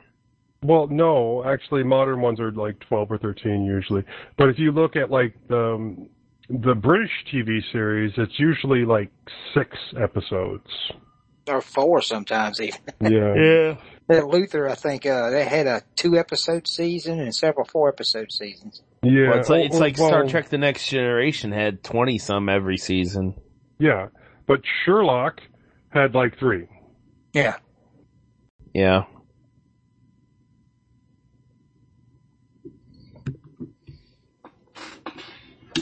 And I maintain if you were a fan of The Next Generation and you have not seen uh, Picard yet, especially season three, the other two seasons you can throw away. I, I watched Yeah, the I fir- saw. I I saw the that they two had seasons. they had basically the entire uh, Enterprise crew there, or at least the uh, the important parts of it. They had Riker, they had uh, Crusher, um, and what um, Worf and Data. Yep. Yeah. Although uh, um, I know this will be a, a little bit spoilery for spoilery for me since I haven't watched it, and I do eventually plan on watching it one day. How is it that Data aged? Ah, it, it would be very spoilery. Uh, Yeah. we, we shouldn't Um, say well, that's actually probably one of the, the probably one of the only reasons to look back at like uh season one or season two. Um, I enjoyed season one and two. Yeah, Yeah, they were different. You know, um, the introduction of Q, the Borg. You can't can't argue with that. but I mean, it is the Oh, you mean of uh, Picard? Picard. Picard yeah Picard. Yeah, yeah. I think I think how he got to be how he was is kind of revealed in in uh, probably season one. Yeah. It's been a while since I watched that season, and I, I don't even know if I want to go back and rewatch it because it was not as good as season three. Just killed it, and it's like, I thought season one was good until like the last couple episodes, and I'm like, come on, I really? see, I kind of figured it was something crazy, like you know when he got his new body at the end of uh, what was it, Nemesis. Um, well, he's B four.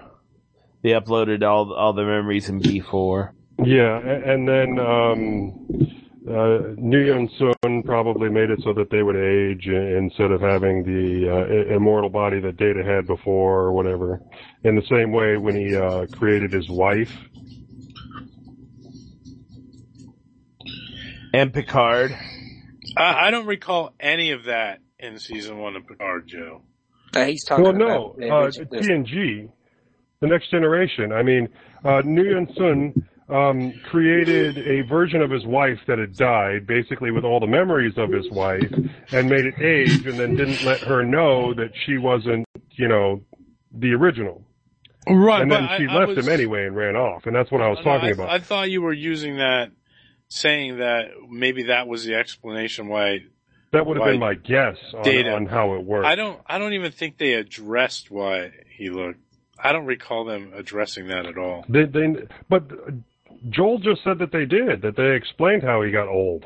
I think they do, but I, it's been a while since I've seen Picard. And Yeah, I- that's I- the thing is I, that was heck that that was what five years ago now. It's as slow as it came out, you know. I remember it making sense to me, but other than that, I can't remember it. Guys, I'm Oh, going to do like Alan and say goodnight. himself. Night, Rich. Not rich. Hey, have a Good night, good one, man. Happy holiday. It was good talking to you again, Yeah. Rich. Yeah, Merry Thank you so Christmas to much. all you. Merry Christmas. Well, at least I think I figured out why the hell Mumble Mumble kept dropping my audio coming from the server. So, um, I was using the Snap Pack that Ubuntu gives you by default, and I went and fired up Synaptic and found they had the older version of Mumble as a real, you know, a you know D package. So I installed that, which it dropped me from version 1.5 something to 134 something.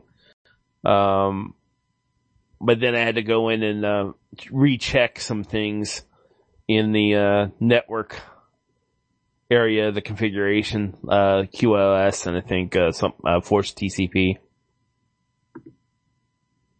Because it was, it is the audio just like I could hear you guys, and then all of a sudden nothing for a few seconds, and then I could hear you guys, and then nothing, and the microphone always worked, which is strange.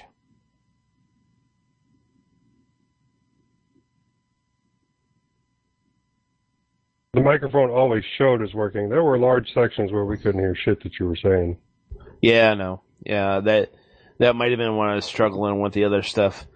You know, I think I think part of it. I think what Mumble really needs now is uh, direct pipewire support, which it has kind of, but it. And I think it's what it is. And this because the, the wild thing was is the sound card was always working. Uh, like I could f- open up a tab with YouTube and watch a video or something. That was fine. So I, I Sounds got a like- question. Sounds like Pittsburgh just won in overtime. good for them. Hey, uh, random question. Any of you guys use Steam? Yeah, all the time. Yeah. I have it. Yeah. Uh, have any of y'all ever been able to get uh, uh, Elder Scrolls Five Skyrim Special Edition to stream from a Plex server? I mean, from a Steam server to a computer? I've never tried. Yeah. Don't have that game.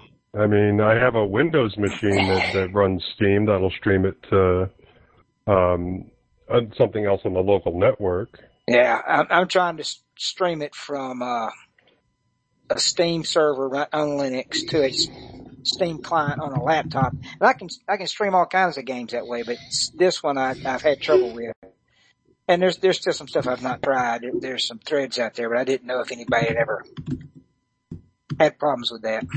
I've never set up a Steam server. Is it an actual like thing, or are you just an instance of Steam? It's an instance of Steam that, that you can Okay. you can stream from one computer I still kind of want a Steam Deck. Yeah.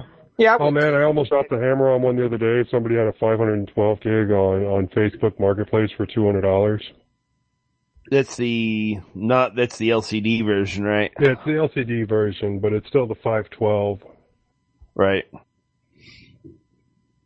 Yeah, because they're. I mean, well, those or um, possibly. What makes me look at some of the other ones is the fact they run straight Windows, and it just makes me wonder if you could just install Linux on it and just put Steam on it and be a done lot with of it. them, yeah, a lot of them. You just do a search for it, and it sh- there- should be a version um, of Right. Linux that will run on it. Now, if like well, if Linux will run on it, then Steam will run on it. But I don't know Right. if it'll have the exact style of optimizations or how much Right, setup you would have to do with the controls. Yeah, and that's the other, that's the other negative thing, because if you bought the Steam Deck, that's not a question. Right. Or if you used, um, like, the Asus, uh, Republic of Gamers Ally, uh, Lenovo Yeah, brought the out their Legion one. The ROG Go, Yeah. or no, the Legion Go. That's it. Legion, Legion Go, Go, the Asus ROG, the Ayaneo or Aveneo, A- Ayaneo. Right. Yeah, I They mean, Lenovo also brought out a, a Android tablet, but then I looked at it and it's like, okay, relatively new tablet, right about in the price range. I think it's what between four and five hundred, but it's a version of Android behind, and I keep thinking. I've been screwed with enough of these Android tablets. Uh, yeah, I mean, you know, what good is that going to do you? None. It's not for Yeah. gaming. no, it's saying it is. Uh, I mean, what are you gonna? You, you can emulate some old school stuff, and that's about it. So if you if you wanted to play old Sega games, yeah, I could see that. It maybe some PS1, but that's about the extent of it. It's, and actually I'm looking at um, I found it on Giz, never heard of this website before. GizTop for 349. Well, I guess it's still better than the PlayStation one that they have, Yeah. which you, you're paying a couple of hundred dollars for that, and then you also have to have a PS5 to you know make it work, and then it's actually the PS5 doing the work, and it's just streaming to that. Maybe this might be last season, last year's, um, But if you're going to get an Android tablet gaming system, why not just get one of those um, fancy controllers that snaps into your phone? yeah, I've seen that. Or actually, you know, it's funny, like, uh, now Dave, uh, you probably never, uh, got the, uh, Stadia controller back when they had it for free, right? No. Okay. I, I, I, I looked into that and I looked into that whole, this is Google's streaming service, right? Google's yeah, that doesn't service? Yeah. exist anymore, Yeah. right? Yeah, I, I may have had a membership for a little while, but I, I, maybe when it was beta, I can't remember, but I, I didn't stick with it. Okay, so after the service shut down, they actually actually brought out a um, software, like I believe it goes through Chrome, right? And it will basically turn that controller into a Bluetooth controller. Yeah.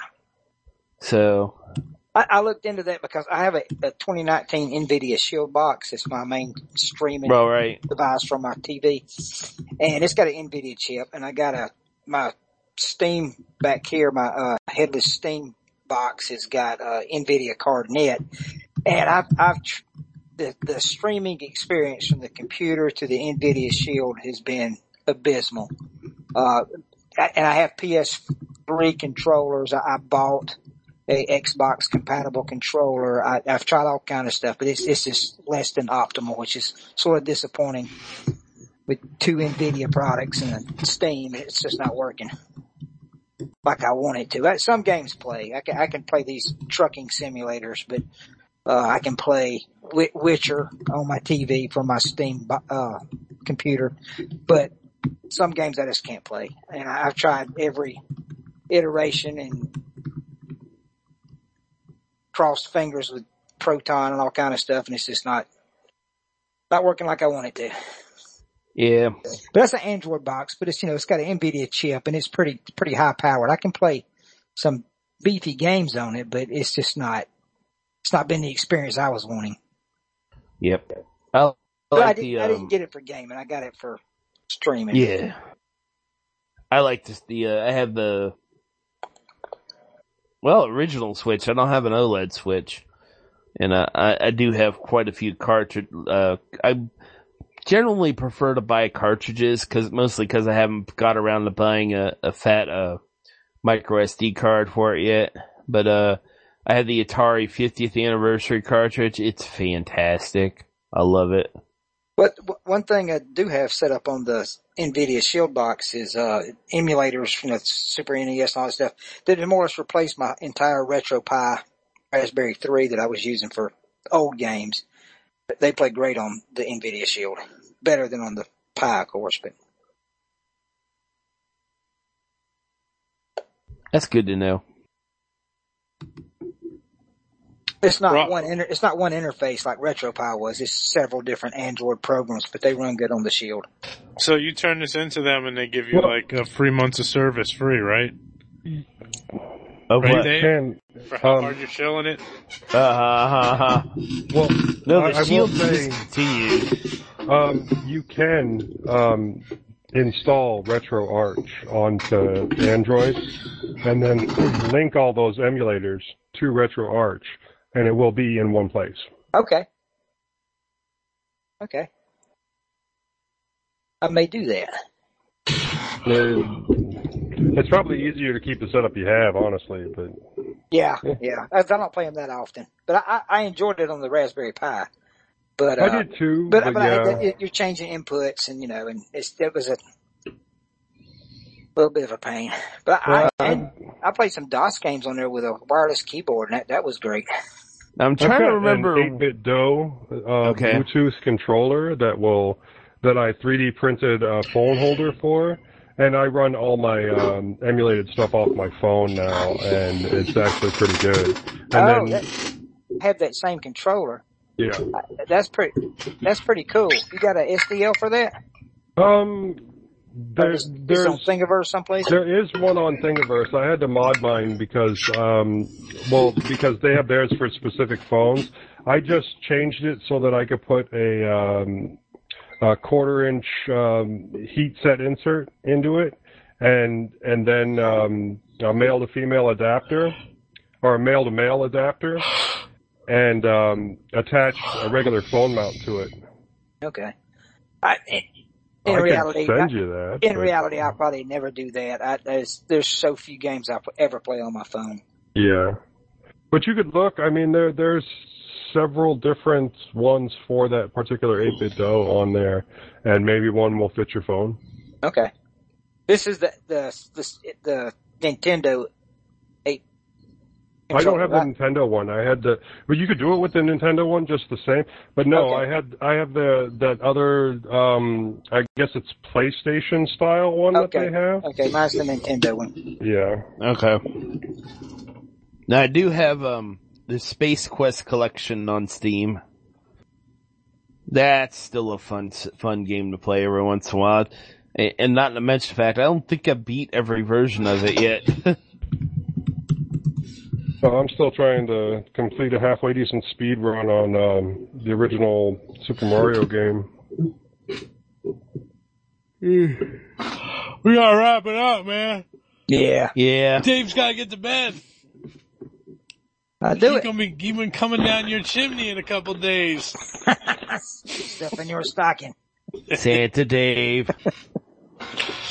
With his peppermint suppositories and Giving you your suppository the right way with his personal applicator stick. pucker up, big boy. Here it comes. Oh, Yes, sir. oh, oh. In your hole. Alright. Here, here it is. Your promos. I am short. Yes, you are. Oh, It's a little thing tech show, that's a fact. If you don't like the cast, you can stick it up your ass. Ain't no funny daddies down a Lincoln Path. For the stream link, go to TLLTS dot org. And You play the beginning. net. Bound Tech Show. Just sit right there, cause the just about to begin. It is not. I don't know what the hell you just played, man. The Linux Link Tech Show. You know what? You're right. Like, I'm like listening to this like, wait a minute. Wait, do you You- have the do you have the New Year's promo? Oh, I know what I did wrong. uh, no, I didn't. Wrong did playlist. they send out? a, a New Year's promo yet? Uh, um, well, they were just reusing last year's, I think. Oh, I You know didn't- what you could play? Let me see. You can play Link's 12 Days of Christmas. Oh, I gotta find that. Remember that, Dave? Oh yeah, that's the old one. Yeah, it's dated as hell now too. You gotta play some didgeridoo. I got a question. The the theme song that you play at the beginning.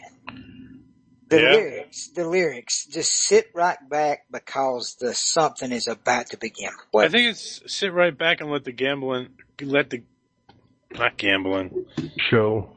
sit like right back because the gabbing's about to begin. I think or something. I think. Gabbing, gabbing. Gabbing. Oh, that ma- okay. No, that's wait. cool. Let me properly play us out. Hold on. Sorry. I am short. Oh my god. It's Hacker. Public Hacker Public Radio is a daily podcast by the hacker community for the hacker community. If you're interested in technology, creative thinking, hacking, Linux, or any kind of computer, that kind of stuff, you should listen to Hacker Public Radio at hackerpublicradio.com.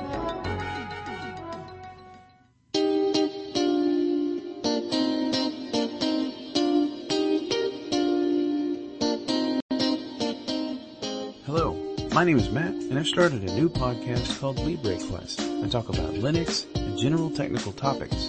To get the show, visit LibreQuest.org.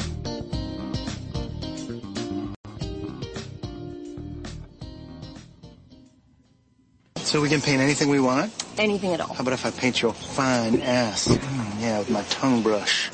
Shut up. Just shut up. Daddy has a gun! It's over. While you were making egg foo young in the kitchen, I was in the dining room having sushi. So Dave, I think it's sit right back cause the gabbin's just about to begin. Okay, that makes sense.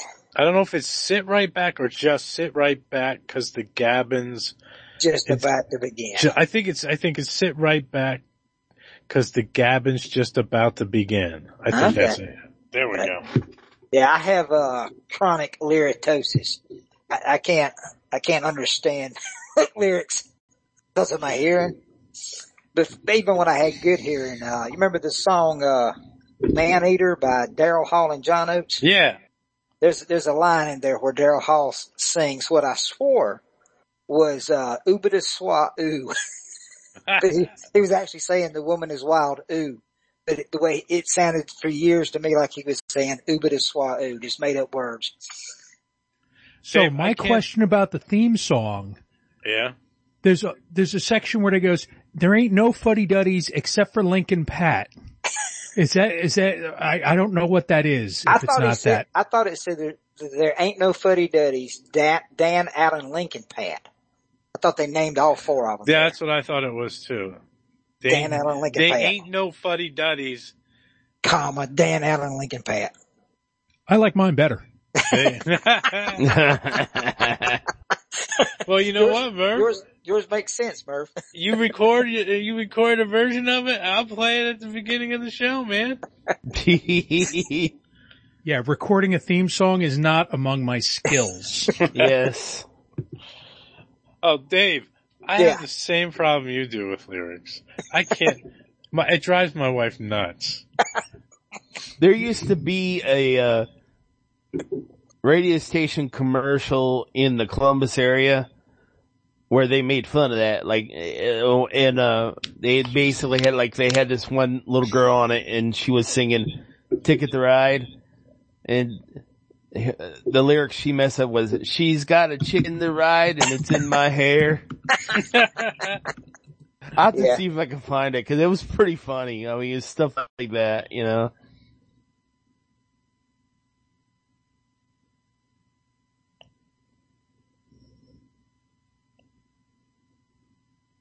I can't think of. of uh, I, I, I again, it's on the tip of my tongue. I can't think of any of the ones that I have messed up so bad. Oh, I can't either, but my, my memory, I can, there's all kind of stuff I can't remember. Yep. I remember all sorts of stupid bullshit. Not, not, not, not technical stuff sometimes, but like, um, Like I'm trying to think of the name of the group that's Old saying, commercials "Would- and Wouldn't you like to know? Who was that, Dan? Doba. Doba, yeah. I can't even, fi- you used to be able to find them online and download that file, but you can't anymore. Then there's a quack like a duck. Yeah. oh, Dave, you know the song "Too Much Time on My Hands," right? Yeah. By Styx. Yeah. So I thought it was chick chick chick away, but it's tick tick ticky away.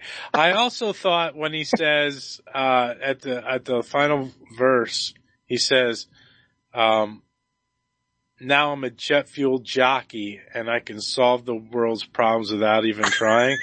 I thought it was, "Now I'm a deputy." And I can solve the world's problems without even trying. Like completely wrong.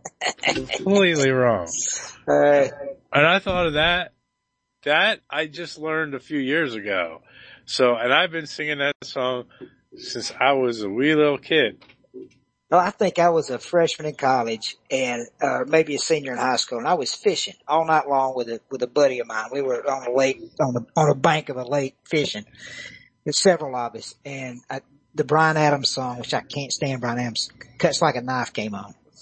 And I, I just remember my friend's reaction because he was just in, shocked and incredulous that, you know, 1980, whatever this was, that he, he thought the lyrics was, you know, feels so effing right instead of cuts like a knife. He was, you could not convince him that's not, that's not what the lyrics were. Oh. Uh, see, I'll, I remember that commercial, but I can't tell you what freaking station it was. But then I also remember the Sun Bubble commercial that used to run up here. That was a place, I'm trying to remember where exactly it was. But basically you can go rent a hot tub for an hour. you, probably didn't want to go there. Yeah, that's a good way to get, get more than you paid for. Syphilis maybe, or gonorrhea. Just don't try to re- reuse the suppository. You'll be fine, Joel. I wish I had never told that story. yeah. Some things just stick around. Oh, I know it. I know it. That's never going away. Yeah. Oh. Oh my goodness. I'm gonna be honest. I get a little worried about you because I hadn't seen you around for a while. I had a couple of busy weeks there. Uh, I thought you were lot killed of, by lot of stuff going on. It's good Nah, to they they can't get rid of me that easy. Good, good. Was- It's good to see you. I was like, I wonder where Murph is, and Dave's like, I don't care. I believe that. Hey, hey. Okay, It's I'm gonna I'm you gonna step use his aside. flavored suppositories. You're gonna I am I'm gonna step aside and let you guys have a show because uh, I'm not sure if I'm gonna be able to give you 100% attention tonight. I know I owe you a show on Mastodon. Uh, I'll work on that soon. I don't want excuses, Murph. I want results. I might be forgiving, but Dave isn't. Hey, Murph. Okay, I'll, I'll get it going quick. I, I fear Dave's wrath. Uh, if The wrath of if I don't Dave talk Santa to you, Yates. have a nice holiday. Hey, you guys too. The whole uh, whole bunch of you. Yeah, I'm not sure. Things things are busy this time of year, so Dave Santa Yates. Oh, Dave, I, I, I printed that picture out and put it up above my work area. So I, I could, knew, I figured you'd do something with it. I, I, so I could see Santa every day. Uh, I figured it was a picture of your uh, suppository testing station. One and the same, right?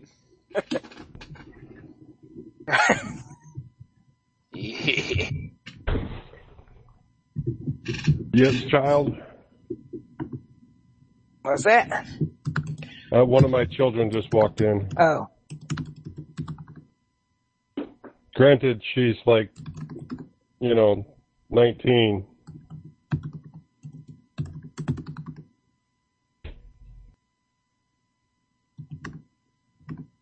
And still living here. I got a 21 year old still living here. Oh, my my eldest is about to turn 21 uh, next month and still living here. And I don't understand. I moved out at 17, like the second time.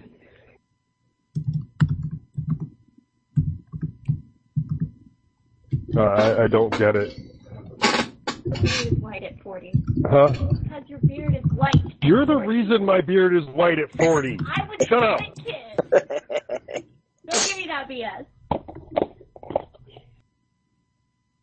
My beard was white at like 25, so give somebody else that BS. Oh no. Not this white, but it was pretty darn white. Skunk streak. Yeah. Uh, half a year ago. Oh.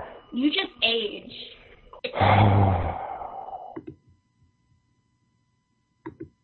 Why are you still living here? Because you love me, I'm your uh. favorite. I can actually cook, unlike my siblings. There you go.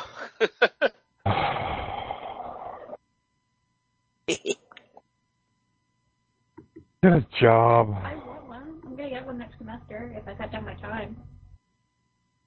20th. What's going on on the 20th?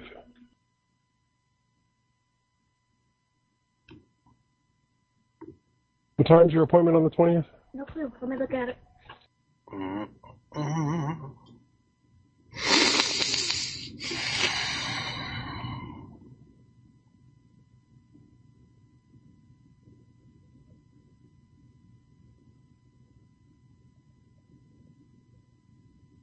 Mm-hmm. All right. Hey, Dave. Yeah. What episode is it? 29. 29. Dave, what do you say it is? Uh, I was gonna say 1030, but I, I'm second guessing now. Are, are you going to let Joe run ramshot over your thoughts? yeah. Yeah, is it, you're not, you're not, you're, you're that, lack that much confidence in your, your, Yeah, I'm gonna say it's 1030. uh, you're right, it is 1030. Joe's oh, wrong. alright. I think Joe was just testing you. He wanted to see if No, no, I was wrong. he could sway you with peer pressure. No. Ay, ay, ay, ay, ay. Alright, 10.30. What time is Oh, it's time to start the show! Got some good stuff. Are you joining the show today, Tala? Get a headset and join the show? No. No? Why not? Dun, dun, dun. You can join from your phone. Mumble's pissing me off tonight. Huh? It's not happening. Are you off, Joel? Are you on vacation now? Uh, nope, got one more day. Ah, alright. Alright. Let's do it to it. This is Yeah. 10.30. Here we go. Five, 10:30. three, two, one. What? Yeah, 1030. 8.30. No, the show Not number. the time, the show number. Oh. Yeah. Okay.